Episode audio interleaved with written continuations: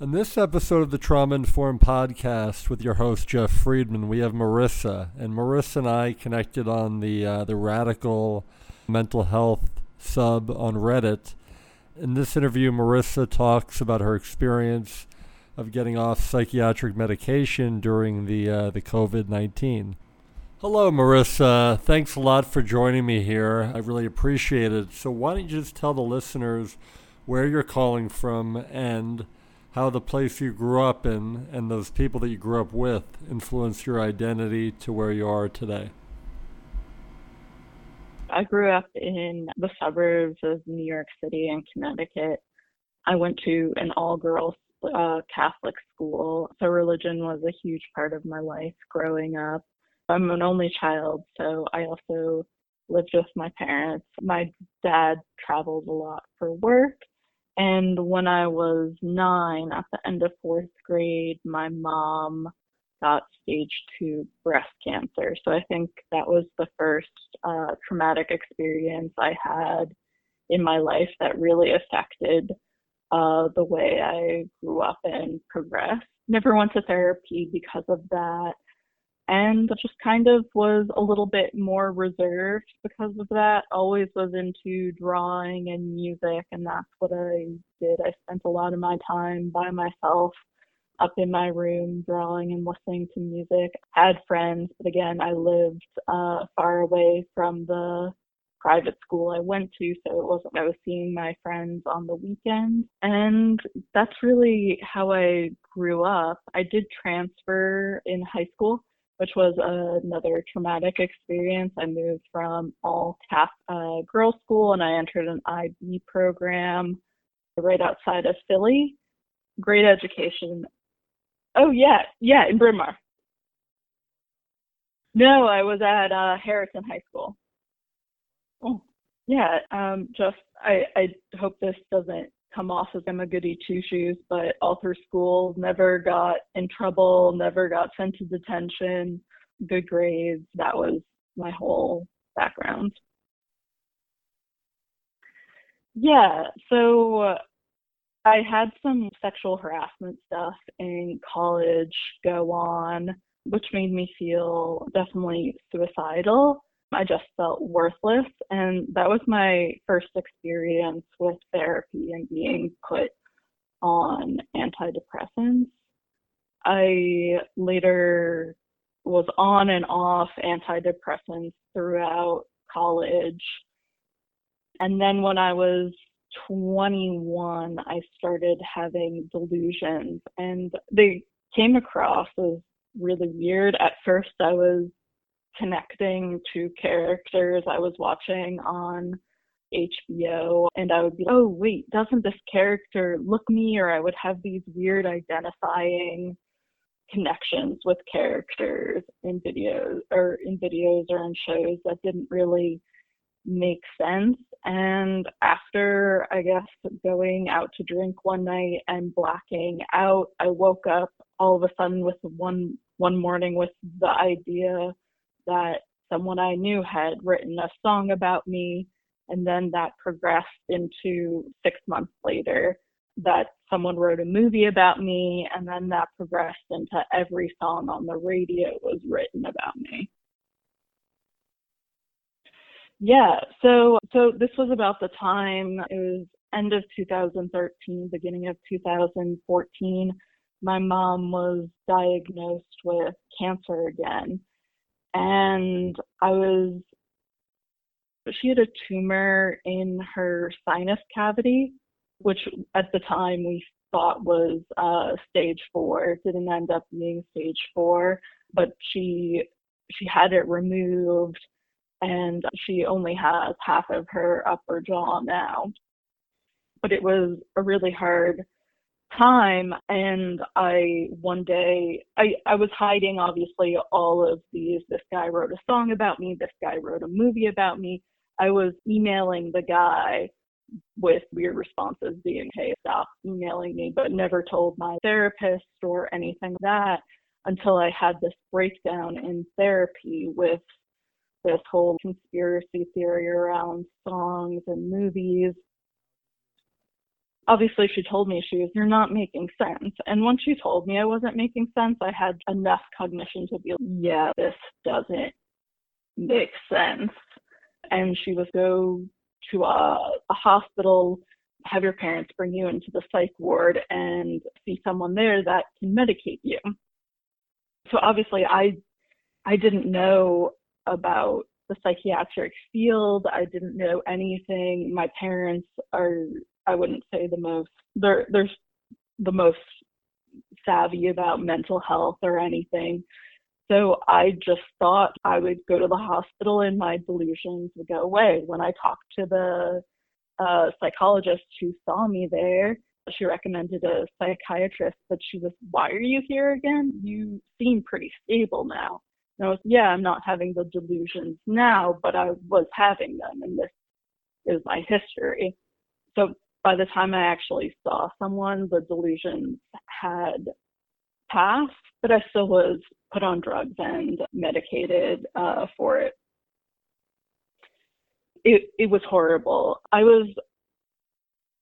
always been, I thought, a highly educated, smart, intelligent person. So I really believed in medication, or that was my assumption. I'm going to listen to the experts. There's data to back this up, everything. So religiously took the medication. It would make me basically, I just felt awful inside. I would just be so agitated, and it wasn't like I couldn't sit still.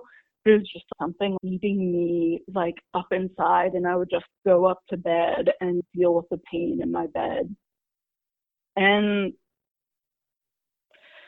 that's what I would say it was now, but obviously I didn't know that term ever. No one really was there. You could experience some side effects, but I didn't really know what it would feel and I think I was under the impression that I just really wanted to be better. Yeah, so I think it stems just from, obviously, I still to this day have problems with, if you look at Maslow's hierarchy, love and belonging, that's definitely where I get stuck. So I think, yeah, I also think I was graduating college at that time, and I didn't really know what I wanted to do. And so I think just that uncertainty really sparked the delusions. So I majored in psychology, but definitely, as I'm finding out, helps me more in the business world than in the world of understanding antipsychotics and psychiatry. Yeah, so far, the biggest thing I noticed is not being sedated. I remember the first day I was off, I was on Latuda, and so the first day I tapered myself I tapered myself down to nothing, and then the first day I was off it, I was amazed at how easy it was to wake up compared to the 2 years that I was on antipsychotics, and I could not motivate myself to wake up, or I don't know if it's motivation, but I couldn't get up for work. I just wanted to sleep all the time, and that was the biggest thing I noticed initially. Sorry, I was on Latuda, Abilify, and Vibrid. That was my cocktail. Yeah. And the reason why I was on so many is because I kept on having side effects, and then they would put me on something else to manage the side effects. And yeah, so it ends up being a lot, and then on top of that, over the 6 years, the doses really increased. No, I was one of those people who was in complete belief that the medicine would stop the delusions, even though I had reoccurring delusions throughout the 6-year period that I was on it, and no one ever brought up stopping besides later in life. If I got pregnant, they would have to stop them. Yeah, so over the course of the 6 years, I had obviously different jobs I couldn't complete because of the medication, and I would be late to work, and it would always cause issues. And I just had such low self-esteem about being a failure because I couldn't get up in the morning and go to work, and it was leading to problems that I just was at my wit's end. And my parents actually suggested it for me. They were just, why don't you just see what it's come off? And at first, obviously, I was, no, I definitely need this. Everyone tells me I need this. And then I did some research and found out that for long term, there weren't a lot of studies done. There were mixed results of the studies. And it just really convinced me that no one really had talked to me about a plan to get off them and that I needed to get off them myself. Yeah, I don't know the name of the exact website, but I found a website where they had instructions for tapering. And yeah, probably. I don't know for certain, but I just followed the 10% decrease every day for, it took me around 3 months. I decreased 10% every 4 days. And yeah, it was a process that had ups and downs, and I definitely felt sicker tapering off than I was on it. But because of COVID, I was able to manage those symptoms. My initial reaction was I had so much anger for what I experienced, and I just really needed a place where I could share my opinion and get that support, because I think a certain person's voice can change things.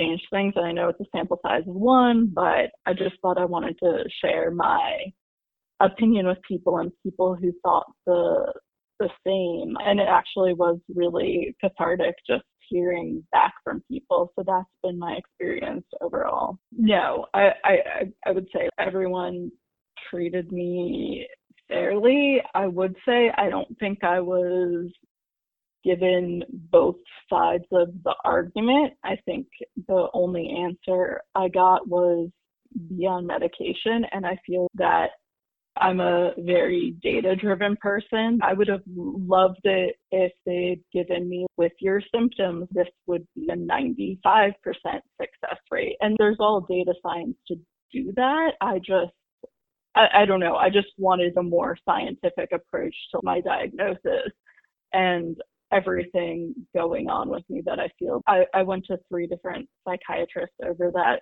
6-year period and was diagnosed as varying different things.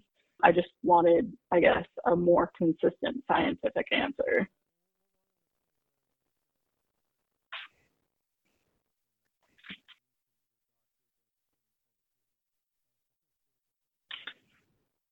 That's awesome. Yeah. Yeah. Because it's just interesting. I go to one doctor, and obviously that's the motivation of why I was on. The first doctor I was on put me on Hadol. The second one, why I was on Latuda and Vibrid. Obviously, those were big drug companies pushing those drugs to this one psychiatrist. Yeah. So it's interesting to see the motivation behind it. I think ask as many questions to your provider and your therapist as possible and do your research. I think that's the best advice I can give. Even though you think people are experts, I think take things with a grain of salt, especially if they're getting money from somewhere else, a pharmaceutical company, and advocate for yourself. Yeah, I think that's so interesting. I think a lot of what people say, I think people are generally unreliable narrators to therapists sometimes. I think that's debatable, but sometimes people be more open with the internet if they have issues.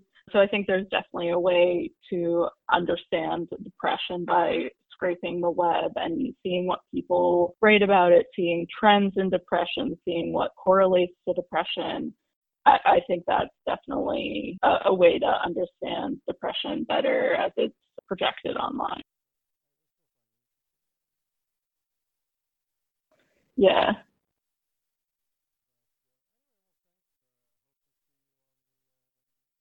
Yeah, this was great. Thank you so much for letting me talk to you, and thanks for listening. I really do appreciate it.